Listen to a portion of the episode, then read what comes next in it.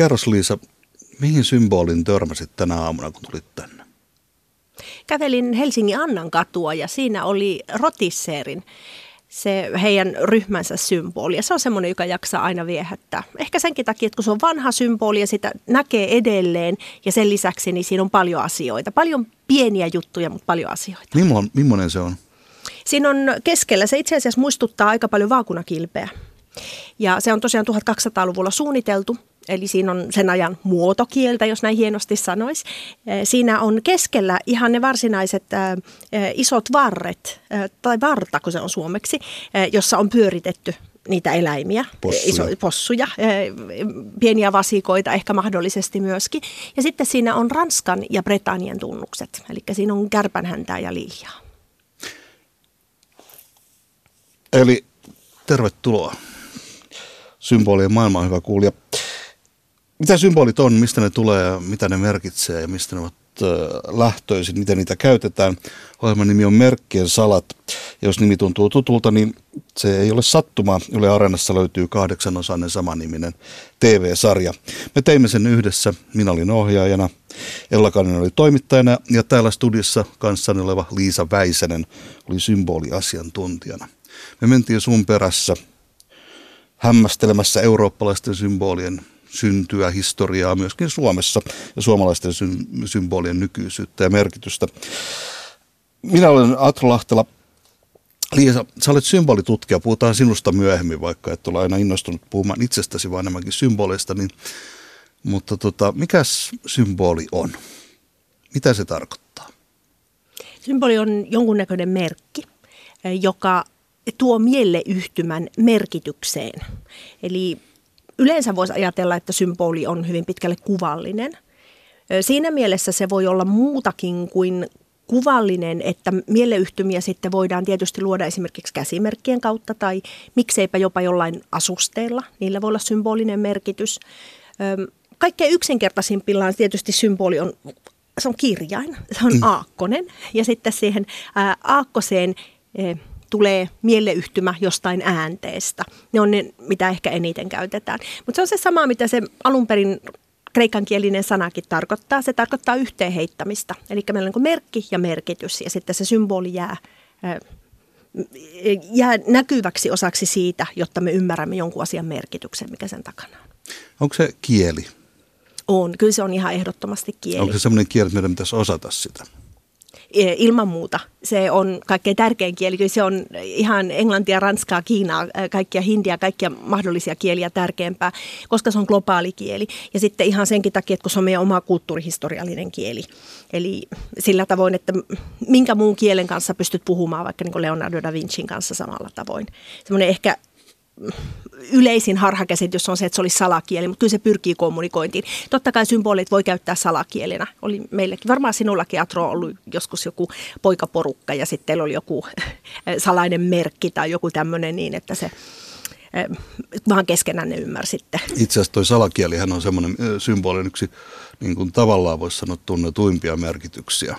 Eli että siinä on jotain salaista ja se on tota, siis, siitä on jopa löytyy sitten salaliittoteorioita, joissa ihmiset ovat symbolein kautta piilottaneet salattuja merkityksiä karttoihin, kirjoihin, vaakuniin, joita sitten voi niin kuin seuraamalla voi löytää sitten vaikka mitä.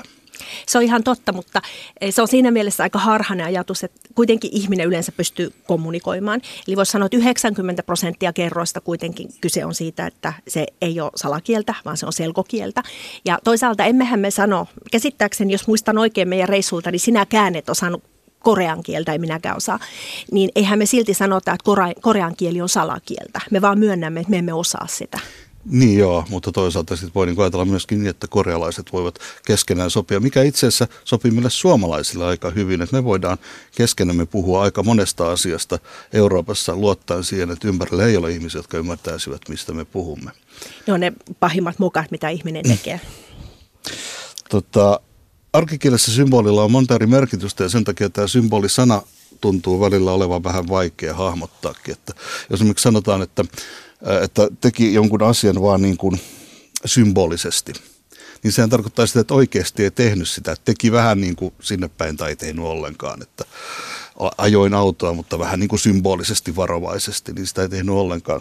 Toisaalta sitten taas, että, että, tota, että, että, että sanotaan, että se on enemmänkin symbolinen kuin oikea asia. Niin se ei ole niin kuin oikea asia, vaan se on jotenkin merkki, joka on vähän sinne päin. Ja tämähän sotkee sitten ihmisten näkemyksiä siitä, että mikä symboli oikeasti on aika paljonkin.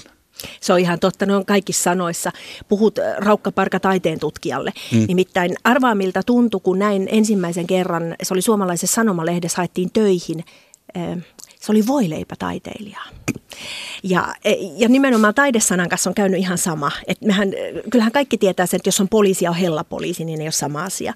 Mutta sitten taiteen kanssa kaiken, kaiken maailman yhteyksiä laitetaan sanaa taide. Niin kyllä joo, tuon symbolisanan kanssa on ihan sama, että täytyy olla tarkkana. Ja kyllä taas sitten toisaalta, kyllä sen sanan ymmärtää, kun tietää, että missä yhteydessä sitä käyttää. Ja silloin täytyy tehdä se sama ero kuin, että ei kukaan ajattele, että hellapoliisilla on semmoinen sininen uniformu päällä ja sitten Suomen leijona sen miekan kanssa. Se on symboli, se Suomen leijona ja miekka, jotka on siinä poliisin puvussa, mutta kukaan ei ajattele, että hän olisi sitten kuitenkaan poliisi. Ja siinä mielessä vaan täytyy olla niin, että koko lause täytyy lukea, jotta tietää, mitä se symboli tarkoittaa. Ja minun käsittääkseni me olemme puhumassa täällä oikeasti symboleista, ei symbolisesti tekemisestä. Kyllä, mä itse asiassa ajattelin, että me aluksi lähestytään tätä että myöskin sitä kautta, että määritellään, mitä symboli ei ole koska ihmisillä on symbolista erilaisia mielipiteitä. Toi muuten toi voileipätaiteilija on hirveän mielenkiintoinen, koska mä ajattelin, että onko olemassa voileipäsymbolia? E, periaatteessa e, yksinkertaisesti joo, mutta sitten on tietysti sellaisia asioita, että jotkut asiat on mielenkiintoisia tai ei. Eli kyllä, esimerkiksi silloin kun meet johonkin linjavaunuun, joka on vuokrakäytössä vaikka, niin siellähän saattaa olla äh, juomalasi ja sitten siinä voi olla vaikka sämpylän kuva, josta on sitten vedetty ru, semmoinen ruksi tai viiva päälle. Ja silloinhan se on symboli, eli siinä on voileipäsymboli ja sitten sen viivan kautta se tarkoittaa sitä, että siellä ei saa syödä voileipiä siellä linjavaunussa sisällä. E, mutta tavallaan, että sit sitä lähtisi tutke, tutkimaan symbolitutkimuksen kannalta, niin minä luulen, että minun ura olisi, se olisi siinä. Se olisi aika tylsää se olisi tylsää joo. joo. Täällä ei saa syödä hampurilaisia, täällä ei saa syödä voileipiä, mutta saisiko täällä syödä vaikkapa hedelmiä? Kyllä.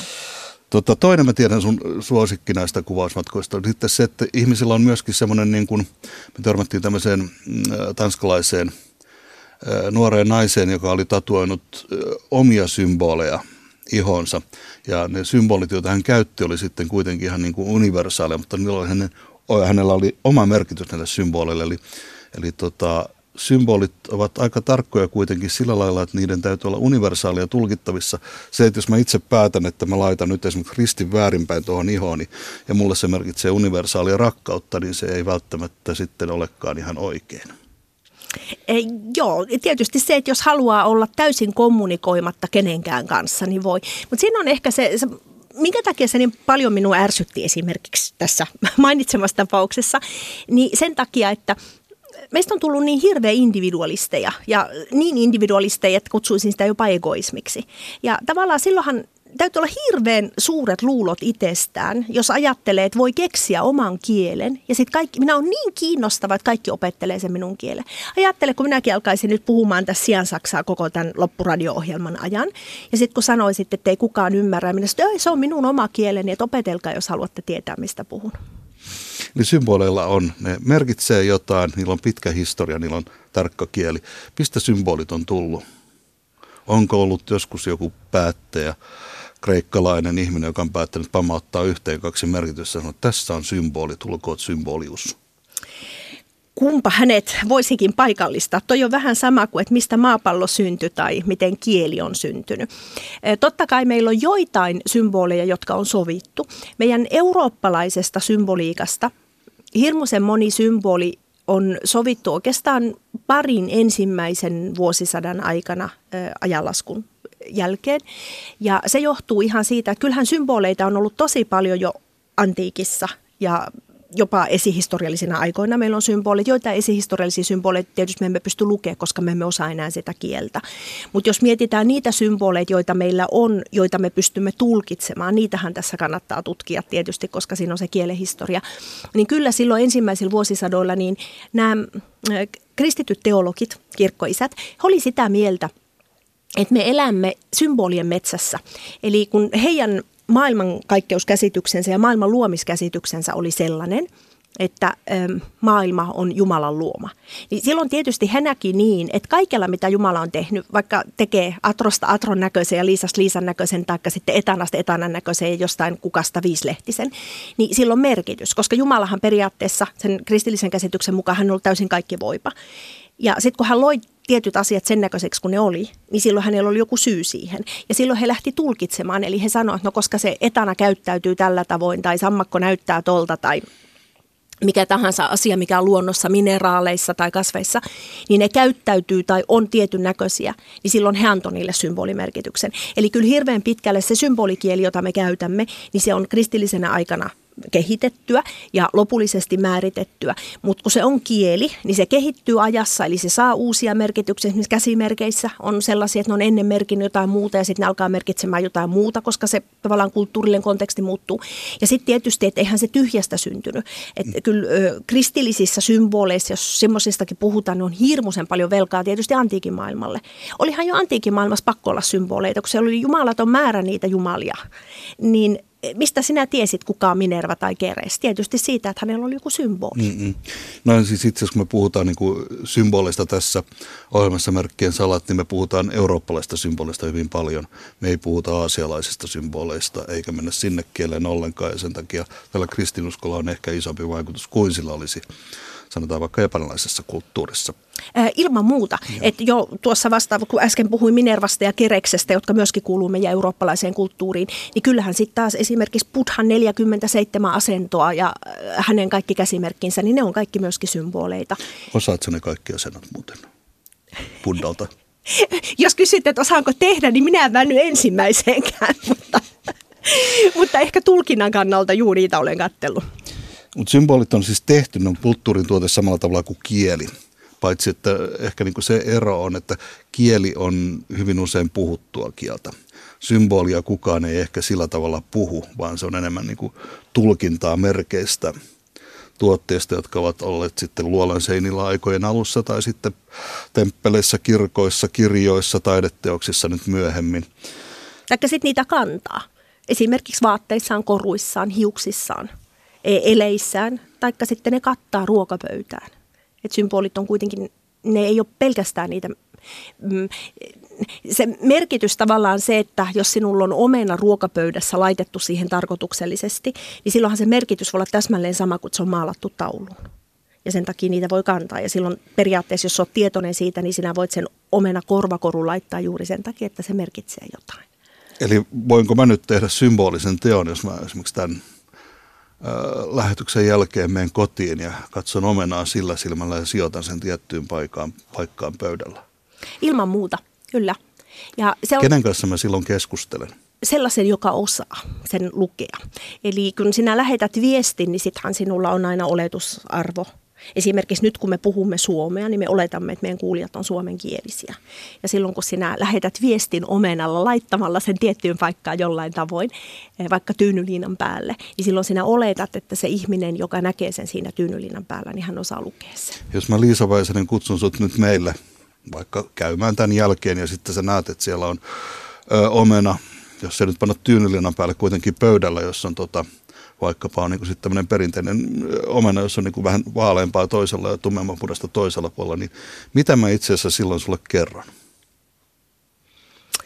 Jos sinä olet ihan tosissaan viestin lähettänyt sillä tavalla, että se ei vaan satu olemaan, että teille sattuu kasvamaan sen tyyppisiä omenoita juuri Oletetaan silloin. nyt, että mä olen hirvittävän tietoinen Sinä olet siitä, hyvin tietoinen ja lähetät tietoisesti viestiä. Silloin sinä puhut aikuistumisesta se mm, omena nimenomaan, joka saduissakin esiintyy esimerkiksi lumikilla, siinä viitataan nimenomaan lumikin kuukautisten alkamiseen. Ja lumikilla onkin juuri se, että hän purasee sieltä punaiselta puolelta, eli hän astuu tavallaan siihen e, viattomuuden maailmasta, jota se omenan vaalea puoli edustaa, niin hän asettuu sitten sinne aikuisten maailmaan. Silloin me itse asiassa, tuosta tuli mieleen, kun puhutaan omenasta ja lumikista, niin sitä aletaan puhua myöskin niin kuin tavallaan, mennään symboleista, mennään sitten myöskin satujen tulkintojen maailmaan Onko, onko tota tämmöisellä, niin kuin sanotaan, mä en nyt oikein tiedä mitä se on, onko se psykologia vai mytologiaa, mitä tota satujen tulkintaa, tulkitaan satuja niin kuin tämmöisen ihmis, äh, ihmisen kehittymisen kautta tai kasvamistarinana, niin onko sillä jotain sijaa symbolitutkimuksessa vai puhuuko symbolitutkimus vain puhtaasti merkeistä vailla yhteyttä psykologiaan? Kyllä niillä jonkun verran on tietysti yhteyttä psykologiaankin, eh, mutta mieluumminkin sillä tavoin, että symboliikka on ensin ja sitten tämmöinen freudilais-jungilainen psykologia tulee sen jälkeen. Eli symbolit on huomattavasti vanhempi kieli. Ja toki, eh, koska ne toistuu tietyssä merkityksissä, vaikka se omena esimerkiksi aina eh, Herra Jumalattare omenista ja sitten Eeva omenasta alkaen, niin kyllähän sitten Freud ja Jung ja heidän kaltaisensa tämmöisen niin psykologisen symboliikan kehittäjät, niin kyllä he lähti tulkitsemaan siltä, että koska se toistuu näissä merkityksissä, niin se tarkoittaa sitä. Mutta minä en lähtisi niin päin tutkimaan, että psykologisen teorian avulla lähtisin tutkimaan esimerkiksi vanhaa kesikirjaa. En ikinä niin päin. Mieluumminkin toisinpäin. Minkä takia psykologiassa annettiin joku tietty merkitys vaikka unien kautta? Juuri sen takia, että se on mytologiassa merkinnyt jotain aikaisemmin. Ja tuli, tuli myöskin mieleen, että siis niissä on myöskin se ero, että että symbolit siinä mielessä, kun sinä Liisa Väisel niitä tutkit, niin on, ne on joku on laittanut sinne tarkoituksella kertoa jostakin asiasta, kun taas nämä psykoanalyysin tai jungilaisuuden tai freudilaisuuden tai uusjungilaisuuden tai minkä tahansa näistä niin kuin tulkinnat, niin ne on enemmänkin tahattomasti sinne tulleet, ne kertovat jostain salatusta.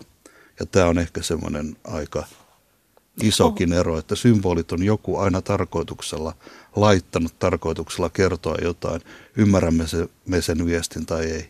Kyllä, juuri se on se iso ero, että ne ei ole tahattomia viestejä. Ja sitten tietysti se oikeasti minun karsastamani egoismi tulee myöskin siinä, että sitten semmoisen tavallaan niin psykologisen tulkinnan kautta, niin sitten se on minun alitajunta ja, tajutan. Ja, ja sitten, kuten sanoit, jos aikaisemmin välttämättä niin ole yleensäkään pitänyt itsestäni puhumisesta johtuu juuri siitä, että minä en ole millään tavoin mielenkiintoinen. Minä olen ihminen ja minä olen mielenkiintoinen varmaan äidilleni ja läheisilleni, mutta sitten symbolit on niitä, jotka voi aueta meille kaikille ja silloin totta kai se on mielenkiintoisempaa, joka koskettaa meitä kaikkia.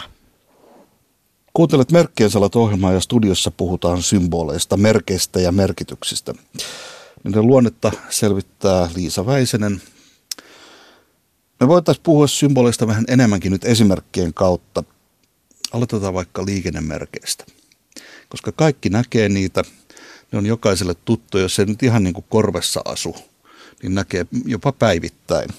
Osa symbolista on tosi yksinkertaisia, kuten esimerkiksi jos on nuoli, joka näyttää tonne, niin se tarkoittaa, että aja sinne suuntaan ja sillä siisti menet tuohon suuntaan ja haise hyvälle tai pahalle, mutta muuta merkitystä sillä ei ole. Mutta sitten liikennemerkeissä on myöskin mukana symboleja tai tämmöisiä niin kuin merkityksiä, jotka ei ihan kaikille aukene. Mikä on sun, Liisa, suosikki liikennemerkeistä muuten? Suosikki liikennemerkki usein ihan ehdottomasti on liikennevalot, koska siinä on kaikkein eniten. Minä olen kiinnostunut värisymboliikasta ja se, että miten on kehittynyt. Eli yleensäkin noissa liikennemerkeissä, jos ajattelee, niin semmoinen heti opponoin vastalause, se, että se nuoli on aina vaan niin siihen suuntaan. Liikennemerkki ehkä kyllä, mutta esimerkiksi tuli mieleeni Jordanian lippu, joka on yksi helpoimpia lukea väärin. Siinä nimittäin on nuolen mukainen osa. Ja sitten kun me eurooppalaiset luemme sen, niin sitten me luemme sen nuolen niin päin, että ryhmästä yhteen.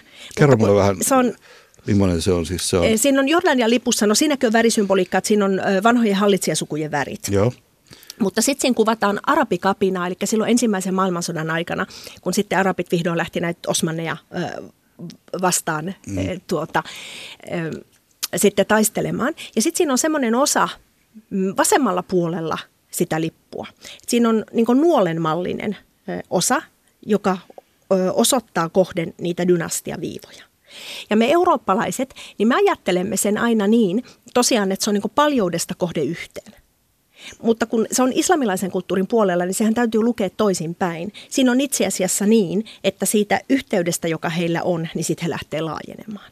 Eli se on niin tyypillisin tapa lukea väärin, on juuri se, mistä puhuttiin tuossa aikaisemmin, että sitten kun on eri kulttuuri, niin aina pitää lukea lukusuunta. Joo, eli, eli tota, tästähän on, on tosi vanha esimerkki mainoksista löytyy päänsärkylääke, jota sitten päätettiin pudottaa, tota, tai siis levittää niin kuin kuva, kuvan, sarjakuvan kautta, kolmen stripin kautta. Tota, ja, ja se meni ihan päin prinkkalaa sitten, kun sitä levitettiin Arabian niemimaalla, koska siinä ensimmäisessä kuvassa meillä on ihminen, joka pitelee päätään, toisessa kuvassa ihminen ottaa pilleria ja kolmannessa kuvassa se on onnellinen.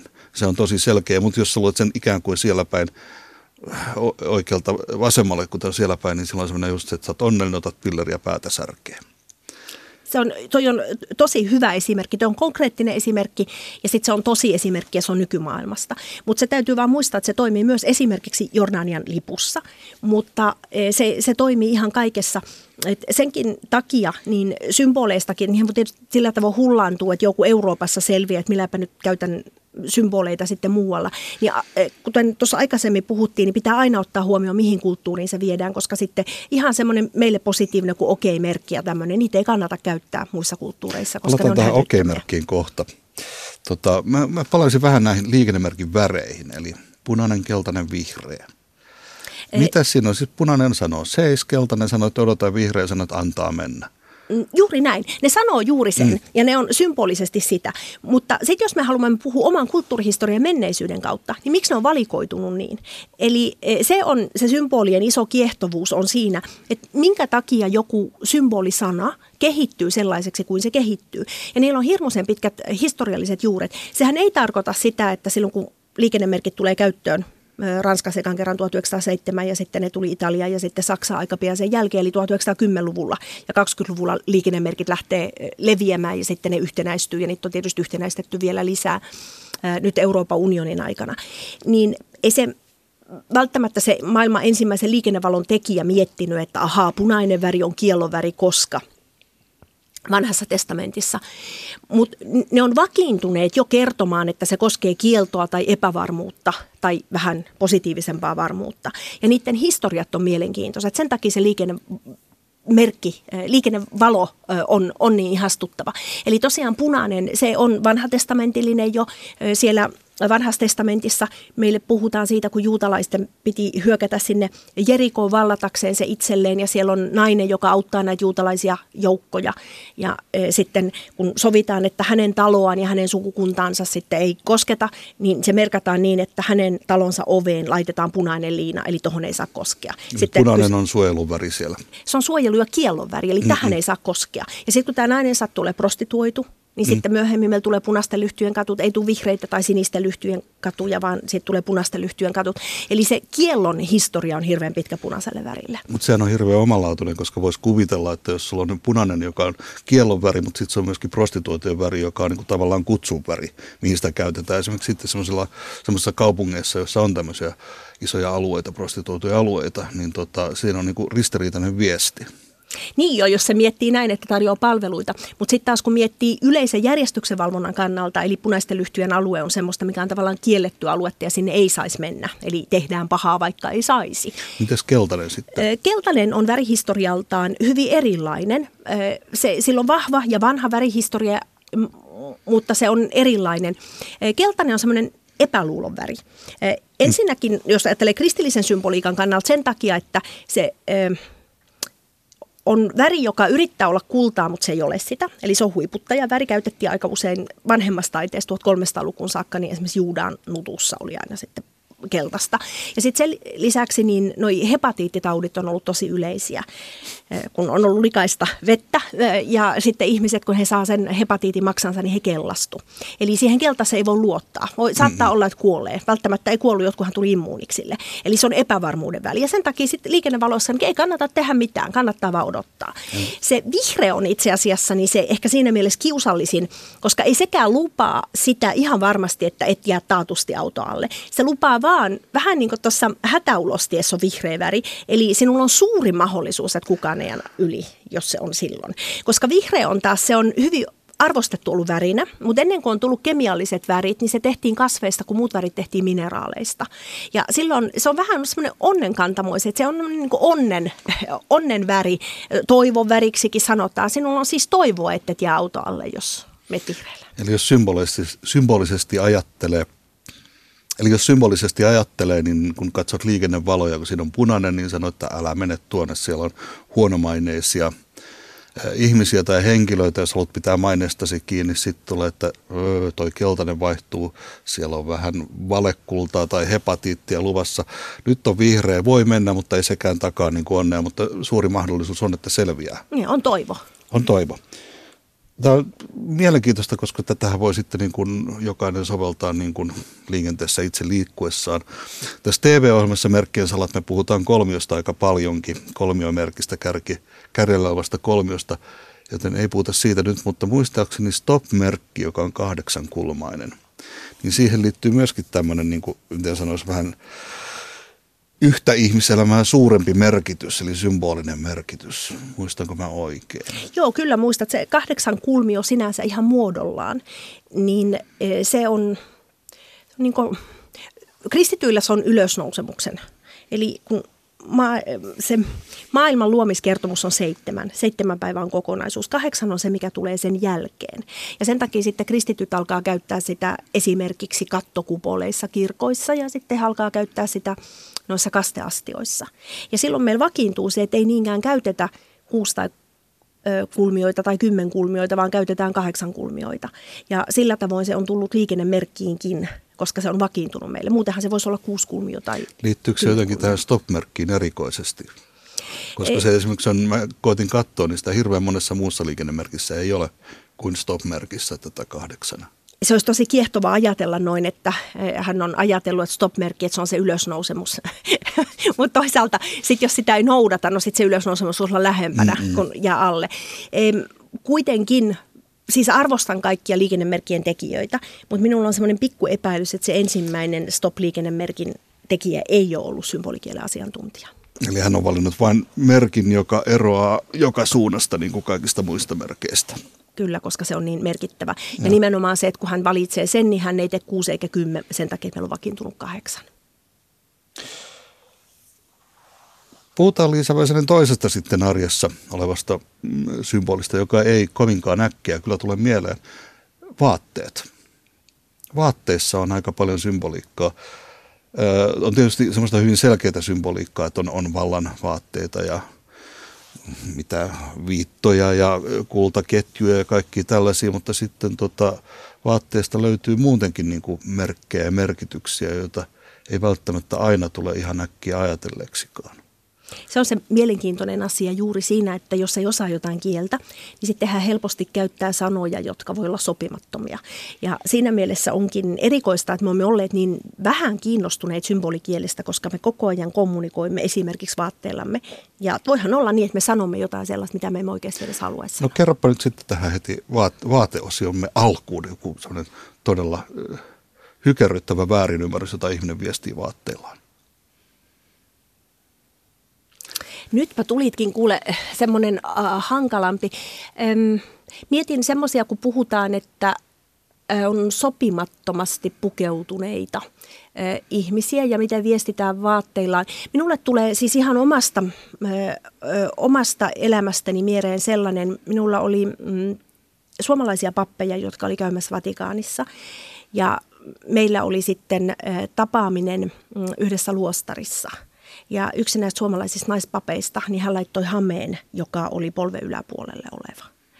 Ja e, tavallaan e, siinä on ollut semmoinen mm, tyypillinen niin, että se tilanne ei ole kohdannut sitä, mitä sitten sillä hameella on sanottu. Ja tietysti siitä säästyttiin, kun minä sanoin tälle kyseiselle papille, että me vaihtamaan hameisiin ennen kuin menet. Eli niissä on oikeastaan aika helppo olla sopimaton. Ja, Mutta onko se aina silloin sopimattomuus, onko se aina niin sanotusti alipukeutumista, eli tota, liian paljastavaa pukeutumista?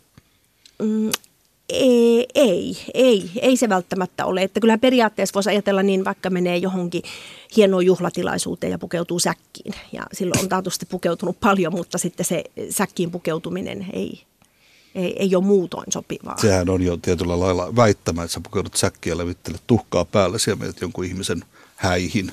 Kyllä, se oli siis olisi hyvin vahva symbolinen väittämä. Kyllä. Kyllä, kyllä tota, onko tota, mm, vaatteilla on ensisijainen tehtävä tietysti suojella ja lämmittää ja tällaista, mutta tota, puhutaan aika paljon niin kuin esimerkiksi vaatteiden väreistä. Ja tällä hetkellä hän pienellä lapsilla on niin kuin vaaleanpunaiset värit on varattu tota, tyttölapsille ja siniset, vaalean siniset on valattu poikalapsille suurin piirtein näin. Nykyään nämä asiat alkaa muuttua kovaa vauhtia, mutta ainahan tämä värisymboliikka ei ole mennyt näin päin. Ei päinvastoin, se on ollut, oikeasti se on hyvin myöhään, se on ihan joskus 1930-lukua tai jotain tällaista, milloin vasta tavallaan vakiintuu se, että pojilla on sininen ja tytöillä on punainen. Itse asiassa keskiajalla se oli just päinvastoin, naisten väri oli sininen, miesten oli punainen, koska se punainen on semmoinen – intohimo ja verenväri ja se sopi sitten näille miehille, jotka taisteli ja oli hyvin intohimoisia. Ja sitten naisilla se oli taivaallinen väri, neitsyt Maaria, heidän piti jäljitellä, niin se oli neitsyt Maarian viitan väri oli sininen. Mutta silloin tavallaan tytöistä ja pojista ei vielä oikeastaan puhuttukaan keskiajalla, koska lapsuus keksitään vasta 1700-luvulla. Sitten kun se lapsuus keksitään romantiikan ajana, että lapsi ei olekaan pieni aikuinen, vaan se on lapsi, niin sitten heitä aletaan pukemaan pikkusen lapsen omaisemmin. Ja silloin vaaleanpunainen on kaikille, että ne ei ole tavallaan ne ei ollut vielä sukupuolisia ollenkaan. Sekä tytöt että pojat oli vaaleanpunaisessa. Eli itse asiassa, jos nykyään kaikki menee vaaleanpunaiseen, niin se on tavallaan sekä paluuta vanhan että myöskin semmoista, niin kuin sanottaisiko, tasa-arvoisemman lapsuuden aikaa. On monessa mielessä. Tuo on muuten hirveän hieno huomio. Minä en ole miettinytkään, mutta se on ihan totta, että lapsi, lapsuus oli tasa-arvoisempi. Se ei ollut niin tyttö ja poika mm. silloin, kun lapsuus keksitään 1700-luvun romantiikan aikana. Sanoit tuossa myöskin, tota, että punaiseen, vaaleanpunaiseen liittyy tämmöinen, sanoisi, uljaussankaruus tai tämmöinen, niin kiinnitin huomiota, että hirveän useinhan miesten, nimenomaan toimitusjohtajien miesten paidat on vaaleanpunaisia. Ja pukee niihin, eli että se ehkä koittaa kertoa jotain, mitä ne ei sieltä tiedostakaan. Se on paljon mahdollista, joo. Joskushan me teemme asioita vaan sen takia, että ne on jäänyt jollain tavoin historiaan tai näin. Mm. Sekin on mielenkiintoinen juuri tuo, että miten tavallaan ihminen sillä asullaan kertoo esimerkiksi virka-asemastaan. Ja väittäisin, että tuolla vähän eteläisemmät, miksi se Keski-Euroopassakin, niin pukeutumisvaatteet vaateet tai se, että mitä vaatteella kerrotaan, niin siihen kiinnitetään enemmän huomiota.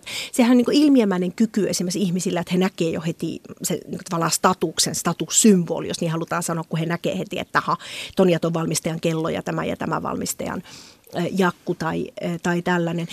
Muistan aikoinani, Minulla oli aikoinaan Italiassa ä, yritys. Ihan ensimmäisen kahden vuoden ajan minulla oli siinä liikekumppani mukana.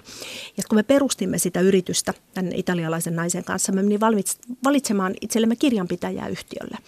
Ja me kävimme haastattelemassa yhtä kirjanpitäjää, sitten me keskenään arvioimme, että otetaanko hänet.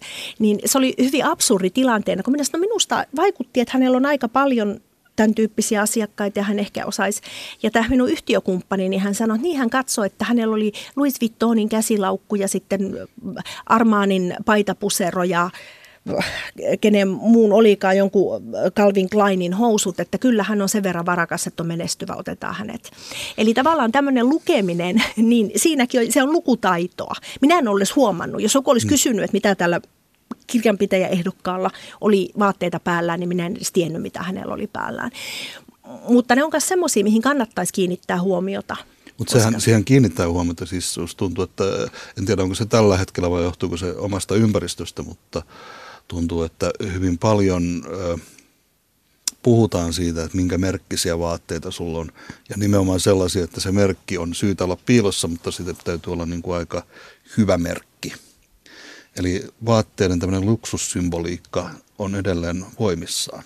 Se on ja minusta tuntuu, että se on Suomeen vaan tullut ehkä vähän tästä hirveän kauan aikaa, mistä esimerkiksi puhuin, niin ehkä tullut pikkusen myöhemminkin. Joo. Ja sitten tietysti kun itse en ole lähtökohtaisesti ollut kauhean kiinnostunut, niin en osaa samalla tavoin lukea. Mutta sitten toinen esimerkki, mikä tulee juuri noista vaatteista ja siihen liittyvästä symboliikasta mieleen, oikein hyvä ystävä, ranskalainen. Hän on ranskalainen lentokoneinsinööri ja ja hän sitten matkustaa aika paljon. Ja sitten hän kerran kysyi minulta, että Liisa, tiedätkö sinä, että mistä tunnistaa suomalaisen insinöörin bisnesluokassa? No en tiedä ollenkaan. Niin hän sanoi, että se on se ainut, kenellä on farkut ja äh, joku villapaita päällä, jumpperi päällä. Ja heillä olikin, hän on kertonut minulle, niin sitten jo varmaan kuin kolme tai neljä vuotta sitten, niin heille tuli töihin se, että perjantaisin ei tarvitse pitää kravattia, mutta vain perjantaisin. Kravatti, Mistä se muuten on tullut? Se on tosi mielenkiintoinen ilmiö. Kravatti on, se oikeasti on, ja siihen liittyy vähän toisenkinlaista symboliikkaa. Mutta ihan alun perin, niin kravatti on lähtenyt kehittymään sellaisesta liinasta, jota roomalaiset jalkaväen sotilaat käytti Rooma-antiikin aikana tuossa kaulansa ympärillä. Ja siinä mielessä se on hassu se kravatin tarina, että kyllähän kielessä voi kehittyä niin, että tulee tosiaan ihan erilaisia merkityksiä. Silloin se on ollut ei niinkään arvokkaan osan tunnus. He nimittäin käytti siinä kaulalla liinaa sen takia, että kun he joutuivat marssimaan ratsuväen takana mm. ja sieltä tuli niin paljon pölyä, niin he ei pystyneet hengittämään, että se liina oli sen takia, että sitten sen saattoi laittaa kasvojen eteen. Mutta sitten sehän tekee valtavan arvonnousun, niin kuin tässäkin nyt kerrottiin, että se on sitten johtajilla, joilla sitä kravattia on ja tärkeillä insinööreillä, joilla, joilla sitä kravattia on. Niin se taas tapahtuu sillä tavoin, että se on hetkinen, se on 30-vuotisen sodan aikana Joo, eli 1300-luvulla, ei kun tuhat, anteeksi, 1600-luvulla on 30-vuotinen sota. Niin silloin noi kroattialaiset sotilaat, jotka oli rintamalla, niin he käytti punasta liinaa. Ja siihen liittyy kyllä jo semmoista niin miehistä uhoa paljon enemmän, että silloin se on selkeästi miehinen. Eli siinä oli kyse jo siitäkin, että sitten tavallaan merkki siitä, että katkaiset tästä, jos aiot minusta päästä eroon. Ja uhottiin, että se kaulan katkaiseminen on jotenkin semmoinen ainut, ainut asia, millä heistä pääsee.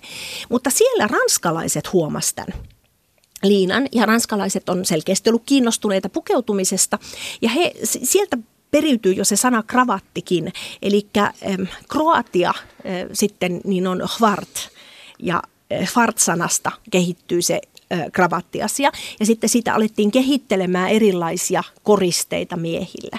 Mutta varsinainen vallan symboli tulee silloin, sitten kun meillä on aurinkokuningas Ranskassa, eli tuo Ludwig 14. Mm.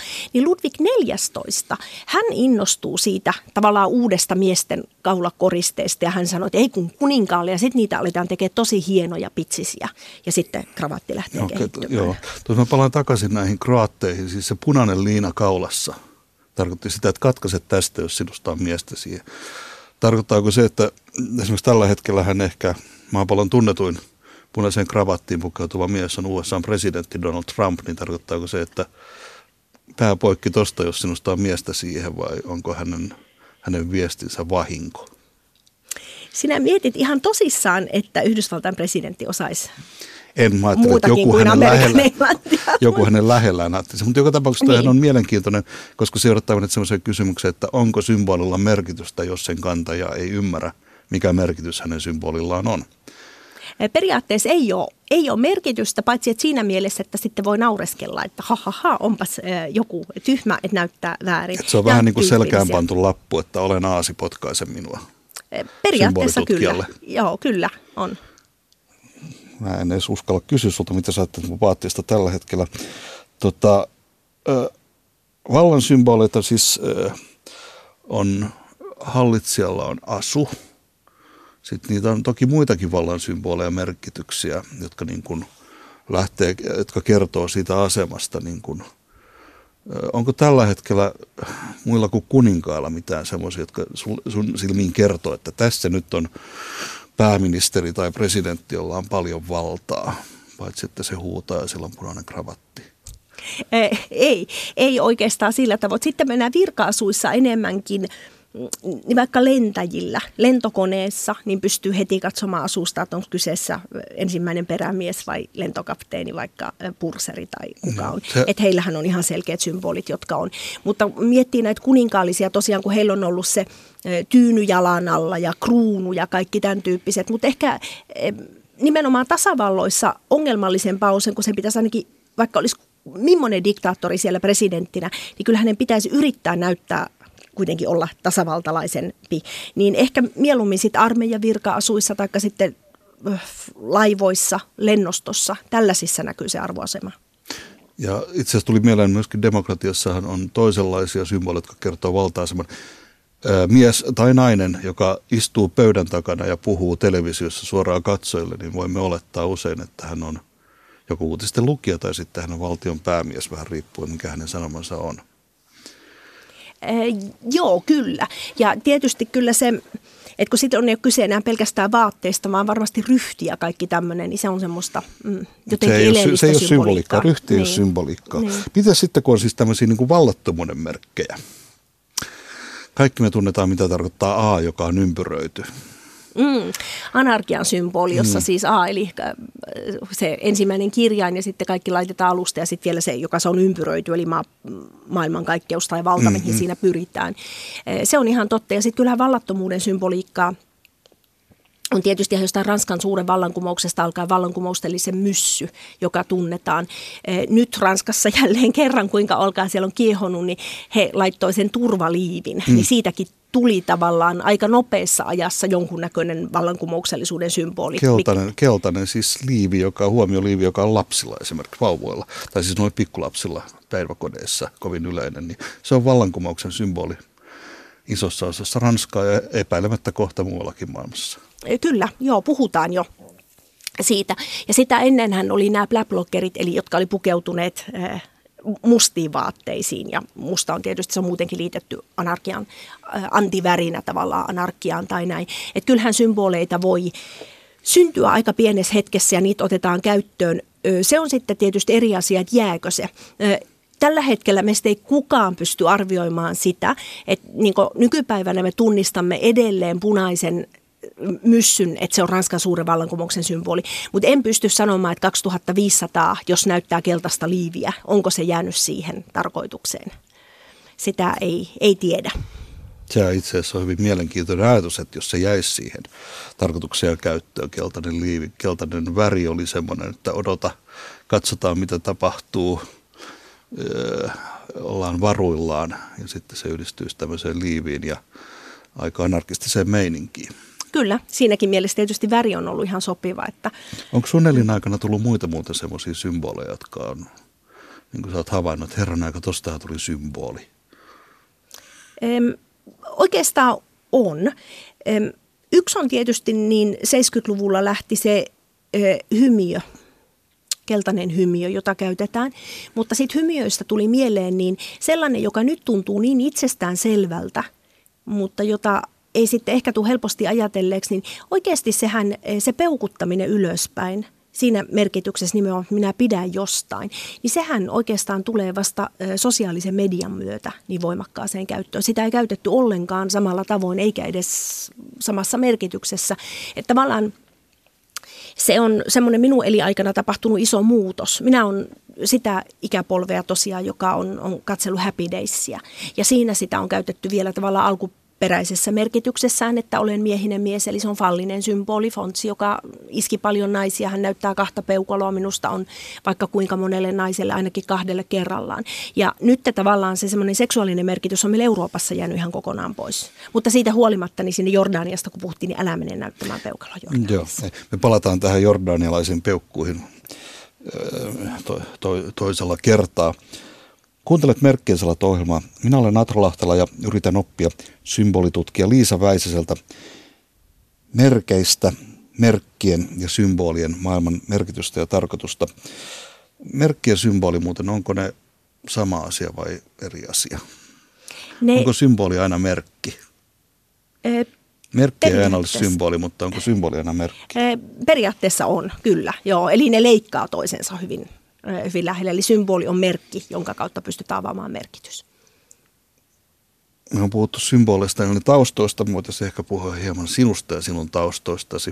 Tiedät, että siitä halua hirveästi puhua, mutta mua itse asiassa kiinnostaa sen takia, että jos täällä meidän kuuntelijoissa on tällä hetkellä joku ihminen, joka haluaisi lähteä viitoittamallesi tiellä, niin miten sinusta tuli sinä tyylisesti? Sä lähdit opiskelemaan taiteita. Ja lähditkö sä sieltä sitten, niin löysitkö se sitä kautta symbolit vai lähditkö sä opiskelemaan taiteita symbolit mielessäsi jo? E, ei. Kyllä kaikki asiat on löytäneet minut. Minä en ole löytänyt, minä en ole löytänyt Symbolit mitään. ovat löytäneet sinut. Kyllä.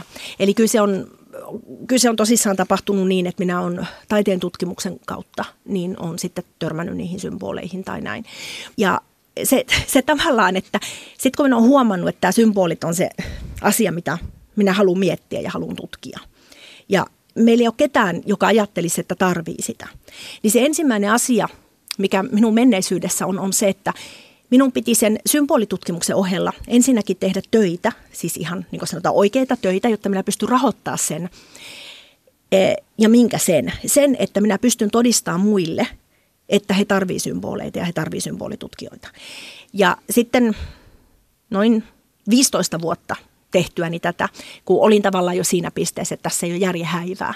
Kyllä siinä aina ihmisiä tuli ja ihan salin täydeltä sain ihmisiä, mutta sitten ajattelin, että ei tässä ole järjen häivää. Niin just silloin, kun olin luovuttamassa, niin sitten siellä sattui olemaan yksi kustannustoimittaja, joka sanoi, että kirjoittaisitko kirjan. No sitten se sai taas uskomaan lisää ja sitten minä kirjoitin kirjoja edelleenkin niiden kirjojen ensimmäinen tarkoitus oli todistaa ihmisille sitä, että te tarvitte tätä. Ja sitten, no nyt me olemme tässä puhumassa tästä, mutta se on asia, joka, se on ihmisessä sisällä. Nythän minä olen aloittanut äh, sitten toisen asian. Nyt minä olen täysin vakuuttunut siitä, että kun tämä symboliasia on saatu jopa radioon tässä ja niin kuin puhuit Merkkien salat ohjelmaan televisiossa. Mitä sä teet sitten työksessä paitsi, että sä puhut? Koska mä tiedän, että sä oikeasti myöskin kierrät maailmaa, käyt etsimässä, tutkimassa. Onko se semmoista niin kuin, mm, kadonnen aarteen metsästäjän tyylistä äh, arkeologista kaivausta, että sä paneudut joihinkin vanhojen kulttuurien merkkeihin ja symboleihin vai? Ei. Se on sitä, että äm, kävelee ja katselee silmät avoimena ja korvat auki. Ja äm, se on enemmänkin sitä, että saa valaistumisen hetkiä. Eli näkee asioita uudessa valossa ja sitten onnistuu yhdistämään ne. Eli jos sä valaistut kirkossa, niin se ei välttämättä johdu uskosta, vaan se johtuu siellä seinästä olevasta jostain vanhasta merkistä, jonka merkityksen sä yhtäkkiä oivallat. Kyllä, saattaa olla muuten uusikin, että noissa niin esimerkiksi liikemerkeissä, missä on, niin niissä saattaa olla tosi hienoja oivalluksia, jos ne on hyvin tehtyjä. Tuleeko sulle mieleen joku viime ajalta semmoinen valtavan tajunnan räjäyttävä liikemerkki? Ei, joo, mutta se oli ehkä se räjäytti tajunnan, mutta se oli ehkä tahaton. Eli toisin sanoen sitten vaan sinä ja itse analysoimaan sitä, että miten hassusti minä näen maailmaa. Sattu sekin ole Suomessa. Se oli jonkun turvallisuusfirman logo. Ja minä näin sen kaukaa autossa. Niin minä katsoin, että ei voi olla totta, että täällä on joku katolinen, että täällä on Ave Maria Vergine. Eli olet tervehditty Neitsyt Maria. Ja sitten kun minä menin lähemmäs, katsoin, että tämä onkin joku suomalainen turvallisuusfirma, myö turvallisuuspalveluita. Mutta oli sen äh, vanhan niin AVM-lokon, niin oli ihan sen malliin tehnyt. Kyllä minä sitten ymmärsin sen, että siinä oli se, että he menee pisteestä toiseen ja siinä semmoiset kuviot. M- mutta loppujen se oli todennäköisesti tahaton, mutta se oli juuri semmoinen oivallus siitä, että minä jotenkin kattelen maailmaa pikkusen eri tavoin kuin ehkä toiset. Tähän haluaisin vielä ottaa esille tämmöisen, että sä oot vuoraasti sekä kiitellyt että moittanut Dan Brownia, joka on, ja Dan Brownin Da Vinci-koodia ehkä ennen kaikkea, joka mahdollisti aika paljon semmoista niin kuin, miten sanoisi, sitä työtä, mitä sä teet. Se toi sulle keikkaa tosi paljon, eli symbolit alkoivat kiinnostaa tosi paljon. Öö, mutta sehän otti aika paljon vapauksia symbolien maailmassa. Joo, kyllä hän ottaa, koska hän on viihdekirjailija, niin pitää tehdäkin. Mutta se on sulle ihan niin kuin, miten sanotaan, okei, että hän ottaa vapauksia. Eli voiko, sä et katso esimerkiksi elokuvia, mä tiedän, että sä katsot kauhuelokuvia paljon, öö, niin sä et siitä katso sillä tavalla, että onko tässä nyt symbolit oikein vai? Kyllä tietysti, jos on joku tosi törkeä... Oletko sä tiukkapipoinen symbolitutkija? Tämä jos on törkeä huonosti väärin ymmärretty, niin silloin. Mutta silloin taas, jos ymmärtää, että sitä symbolin merkitystä on ihan pikkusen vaan ohjattu toiseen suuntaan, jotta se juoni saadaan kulkemaan paremmin, niin minusta se on hyvä, koska kuitenkin viihdekirjailijan tai elokuvan tekijä, niin heidän tehtävänsä on tehdä hyvä kertomus. He ei ole, he ei ole tekemässä tiedettä. Ja tietysti meidän nykyajan suurimpia ongelmiahan on se, että toiset ihmiset ottaa fiktion faktana – ja sitten meillä on just näitä, puhuit aikaisemmin salaliittoteoriasta, niin sitten puhutaan, että joo, on liskoihmisiä ja, ja on muita. Eli, mutta se ei ole tavallaan sen tekijän ongelma. Kyllä se ongelma oikeasti on siinä vastaanottajassa. Merkkien salat TV-sarja on siis nähtävissä Yle Areenassa, jossa nämä asiat, joista olemme nyt puhuneet, voi sitten nähdä, tai ainakin osa niistä voi nähdä. Ja me palaamme seuraavassa ohjelmassa symboleihin – uusin elkeen, uusin esimerkkein. Minä olen Atro Lahtela ja kiitos tästä matkasta Liisa Väisänen, symbolitutkija. Kiitos.